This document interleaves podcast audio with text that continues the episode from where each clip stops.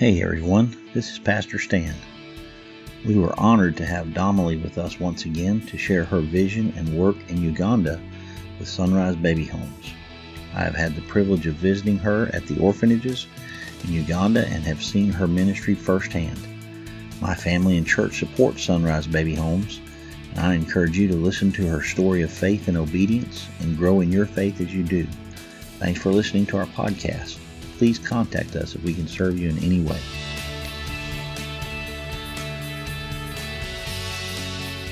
If you have your Bibles, please open uh, Luke chapter 10. Luke chapter 10, verse 25 to 37. I will read. On one occasion, an expert in the law stood up to test Jesus. Teacher, he asked, What must I do to inherit eternal life?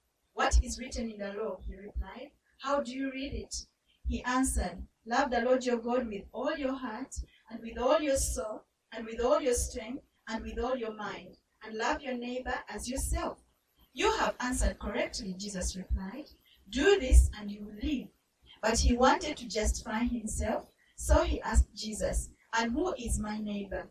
In reply, Jesus said, A man was going down from Jerusalem to Jericho when he was attacked by robbers. They stripped him of his clothes, beat him, and went away, leaving him half dead. A priest happened to be going down the same road, and when he saw the man, he passed by on the other side. So too a Levite, when he came to the place and saw him, passed by on the other side. But a Samaritan, as he traveled, came where the man was, and when he saw him, he took pity on him. He went to him and bandaged his wounds, pouring on oil and wine. Then he put the man on his own donkey, brought him to an inn, and took care of him.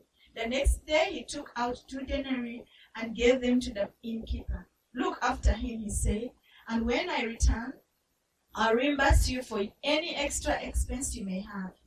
Which of these three do you think was a neighbor to the man who fell into the hands of the robbers? The expert in the law replied, The one who had mercy on him. Jesus told him, Go and do likewise. Praise the Lord. I love this passage and I've been sharing it uh, now. Uh, in, for, this has been my main part of sharing on this journey.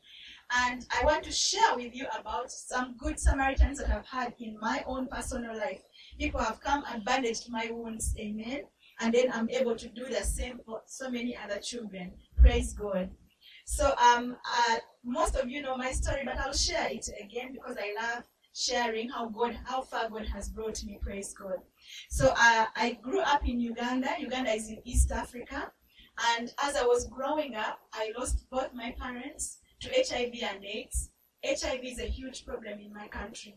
So it was uh, me and my cousins, 10 of us, 10 siblings. And we had an old grandmother to, to, who would be able to, who was going to take care of us. But she was really, really old and could not be able to dig the ground and be able to raise enough money to pay school fees, be able to feed us. So uh, she was maybe like maybe late 70s. So that was really, really difficult for her to be able to do this. Because uh, 10 children, feeding all those mouths, taking them to school. So my uncle works in Jinja Town, uh, where I come from, he heard about an American war veteran and he went to him and spoke to him about me and my siblings. Thank God for this man.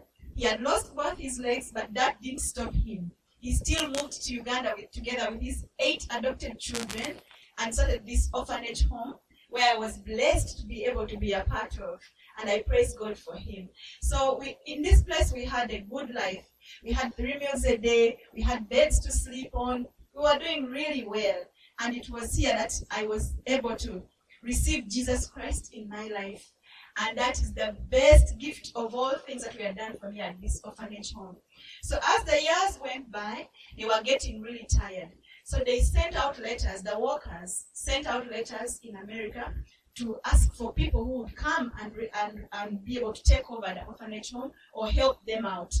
So they wrote letters and praise God. Uh, my mom, Marie Watia, if you could wave, she was one of the people that she's been waving since September. She's probably tired. anyway, yeah, so she, um, her and, and my dad, Mark Watia, uh, uh, sold everything that they had, moved together with their eight adopted children, Jenny, Josh, Jamie, Rebecca, all of them, some of you know them. So they also moved to Uganda. And it was not soon after that they had come to Uganda to run the orphanage home with over 200 kids. The workers told them, Well, we are resigning. I think you could get tired if you have been taking care of hundreds of children, right? So they had to be able to, they had to take over the 200 kids. And I was blessed to be one of those children that they took, that they were, that was, became part of their family, and many others. Praise God. So those have been the Samaritans in my life. I got to be able to go to university and become a social worker. I worked for Samaritan's Purse International Relief for one year.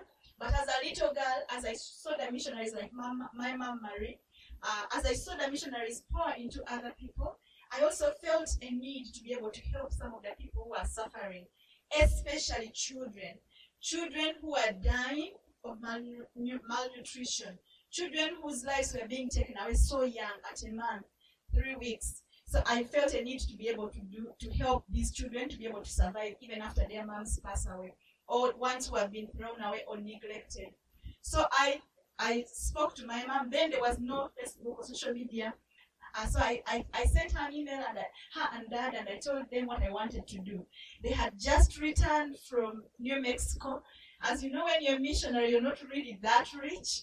So they were like, okay, we don't have much money, but we'll send you what we have. I think it was maybe about one thousand five hundred or two thousand dollars. So I rented a house. I, I was able to buy a few things in the house, and then I shared with the pastors in my community. I shared with the hospitals. I shared with the police. Several other people in, in my who would know children who needed a home. And sure enough, uh, one of the pastors told me, "Oh, I have, I have two, I have two uh, twins. Their mom has just passed away. Can you please admit them?" I said, "Yeah, I will." So he brought a bunch of clothes, and I asked him, "Where is the baby?" He said, "Oh, it's in there somewhere. Are you looking?" By the time you're looking for a baby, that means it's not that good. So when I looked through these clothes, it was the most malnourished baby I had ever seen. And then I asked him, Where is the other baby? He said, The other one has died of starvation. So I was like, Okay. So I was in my early 20s. I hadn't had a baby yet. So it was really, I, I prayed to God and I said, Lord, you must help me. Yes, I said I wanted to help babies, but you bring me my very first one, the sickest you could find. So um, anyway, the pastor told me, I know this he's very badly off, but don't worry. The people in the village will be ready if he passes away, just bring him back. We shall bury him. Because we don't really expect much, but you try. So I prayed to God. And praise God, this baby is alive. He's now nine years old. He's doing so well. I have some pictures that I would like to show you of these babies, and among them, among them is also Stephen. I will tell you. This is Flavia. Flavia's mom is in the hospital. She's HIV positive. Flavia came to us in September. And that's how she came. Amen. After two months, look what a few cups of milk have done. Look what your money that you give every month to support Sunrise Baby Home is able to do. Amen. You may not be able to see it, but go, but we are able to. We are so so thankful that this church is able to support us to rescue starving babies like Flavia. Praise the Lord. There's the next picture. That is Gabby. Gabby, Gabby was picked up from a sugarcane plantation uh, near a hospital. So a lady who knows about Sunrise called me on the phone and told me, Damali, there is a baby they have abandoned. Can you please take her in? I said, No way. I have no room. Please do not bring the child to me because now I have no room. I have nowhere to put her. But this this lady was really persistent. She came to the baby home and she asked to see me. And she said, Okay, you come and just say hello to her, and then I can leave. Seriously, if you see that baby, can you can you say no after seeing that baby? Of course, I wasn't, as anybody couldn't.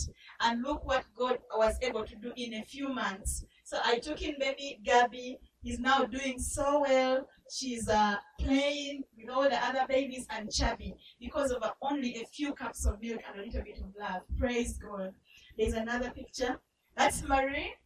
Marie was also one of my first ones. She was also starving baby. And within a few months, she was doing well. She's now adopted here in the States. I named her Marie after my own mom because I loved her so, so much. Next.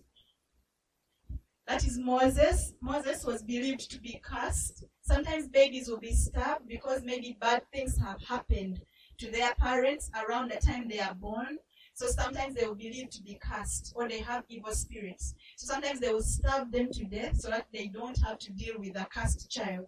So uh, the police picked up the baby from the mother and the baby was brought to me and he was he's now doing so well. Praise God for your monthly support. The next one. That is Stephen, the very first one that I, I received. Amen. He's the one who came to me that my very, very first baby that I, I thought would not make it. There is another picture. That is him two months later. Praise God. There's another picture of him. Uh, him and, he, and, and Mark. There's another one. And that's me with them recently while I was in Birmingham. They are adopted. They live in Birmingham. The, the one up is uh, Steve, is is Mark, and the one down is uh, is Steve.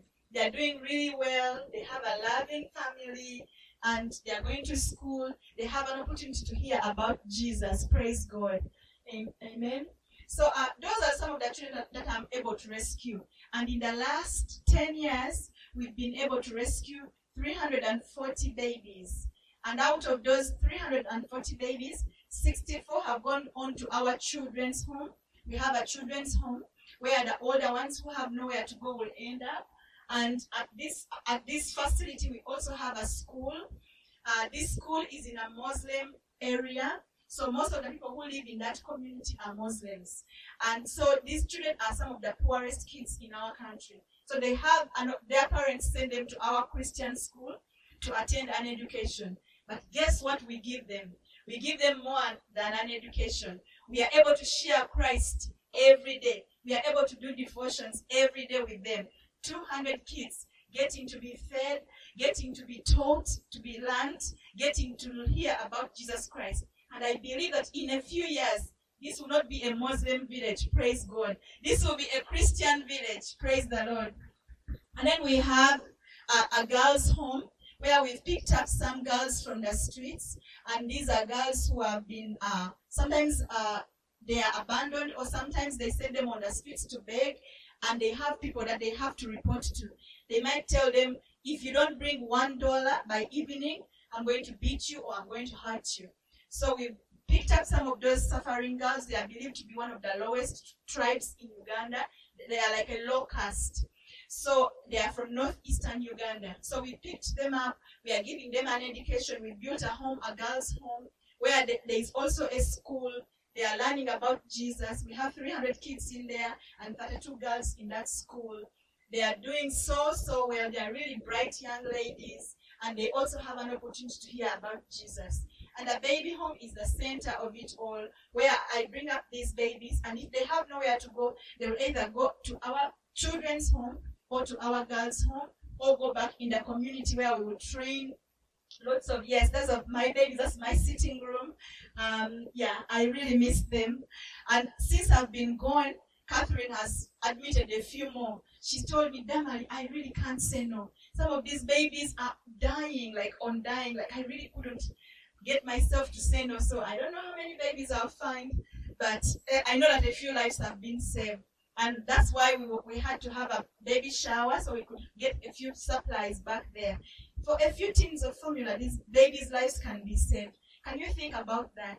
A child dying because they just can't get enough to eat. Amen. And we as believers, our mandate is to take care of the orphans and widows. Jesus, to, Jesus commands us he doesn't say, Oh, you may take care of the widows if you like. He commands us to take care of the widows and orphans. And it doesn't matter where they are. Amen. Those are our neighbors. The baby that was thrown in the bush, that is my neighbor. The baby that is left in my compound or on my gate, that is my neighbor. Amen. And even you in your community, who is your neighbor? Amen. Who is your neighbor? Uh, what are you doing for this community? Amen. I don't know the name of this community, but what are you doing in your community for your neighbor? Amen. So let us all be let us all uh, be encouraged to be able to reach out to as many people as as we can. Amen. Let us all in our daily lives. Amen. We need to be able to reach out to our neighbors and show them the love of Christ. Amen. Um, so uh, as I've been t- raising money because we our house is really small. It's a really small house. It has very small bedrooms, and I have 40 babies in this little house with 10 women working in there. So as I came to the States, I've been trying to fundraise for land. Praise God. And it was a big amount. Me and my mom have been all over the place talking and just sharing about it. And praise God, we have all the money for the land. Praise the Lord. And now our next, our next, our next project is to be able to build houses on this land. Uh, each house, there's another picture. Yes, thank you. you're one step ahead of me. no, that's fine. I'm saying you're doing good. So um, that is the that we we hope we we are praying to build a baby village. Praise God. And this is how it will look. Each of these houses will cost twenty-eight thousand dollars, and that's what I'm trying to raise next. After meeting our land goal, we want to be able to raise uh, twenty-eight thousand per house and maybe also have teams from Northside come there and build. Some of you men can come there and help with the construction. Praise God.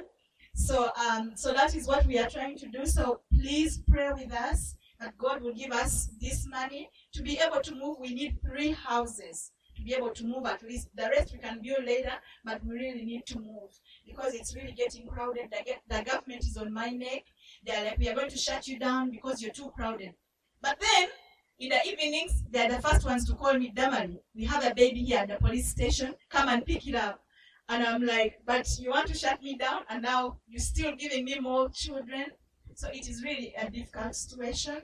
And please pray that God will provide this money. As I was uh, in Birmingham, God gave me a scripture. I was praying and I was sitting on this. There's this beautiful property where I was, and I was sitting. Uh, facing like it's like a mountain. So I was seated, seated, and the Lord gave me this scripture. So, Jeremiah 29. Can you please open Jeremiah 29?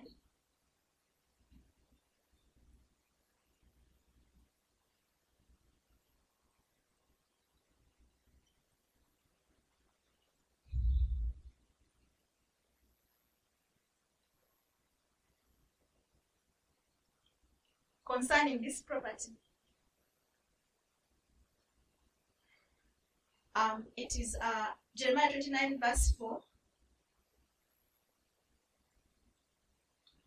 And up to verse 4 up to 5. This is what the Lord Almighty, the God of Israel, says to all those I carried into exile from Jerusalem to Babylon Build houses and settle down, plant gardens and eat what they produce. Praise God. Could God have spoken any more clearer to me? sometimes we wonder, is God speaking to me? Does He speak?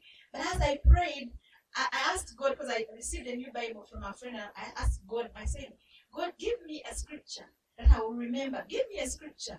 And He really led me to this verse right after we received the money. And He said, build houses and settle down, plant gardens and eat what they produce. Amen. And if you can go to the verse 6, the last one, it says, increase in number there and do not decrease. Amen. Meaning that sometimes I get scared, like the story I told you with Gabby. I'm like, no, uh, maybe I shouldn't take in, in one more. But the Lord is telling me, increase in number. Amen. And do not decrease. That is God speaking so clearly to me. Amen. If you ever wonder if God is speaking to you, He speaks us through His word, through people, through like different ways. And just that's something small I wanted to share with you. Thank you so much. Uh, again, um, again, I really, really want to thank you so much uh, for your monthly support. There has been many, many times when I've been really struggling and and and I'm like, what am I going to do? The water bill, the electricity bill, to pay the aunties. And then I see on my list, uh, Northside has given some money, And that really always blesses me, and I'm able to continue, amen, to continue to be open this home for babies that really, really need it and that would actually die without your help. And you can also sign up and give a small amount, amen. Uh, even like ten dollars, that will help me save a baby from malaria, amen. And that is something that someone can just go to a restaurant and eat it in one one evening. But yet, that small amount can be able to help me save a child's life. Praise God. So you can help me by becoming a, a monthly supporter.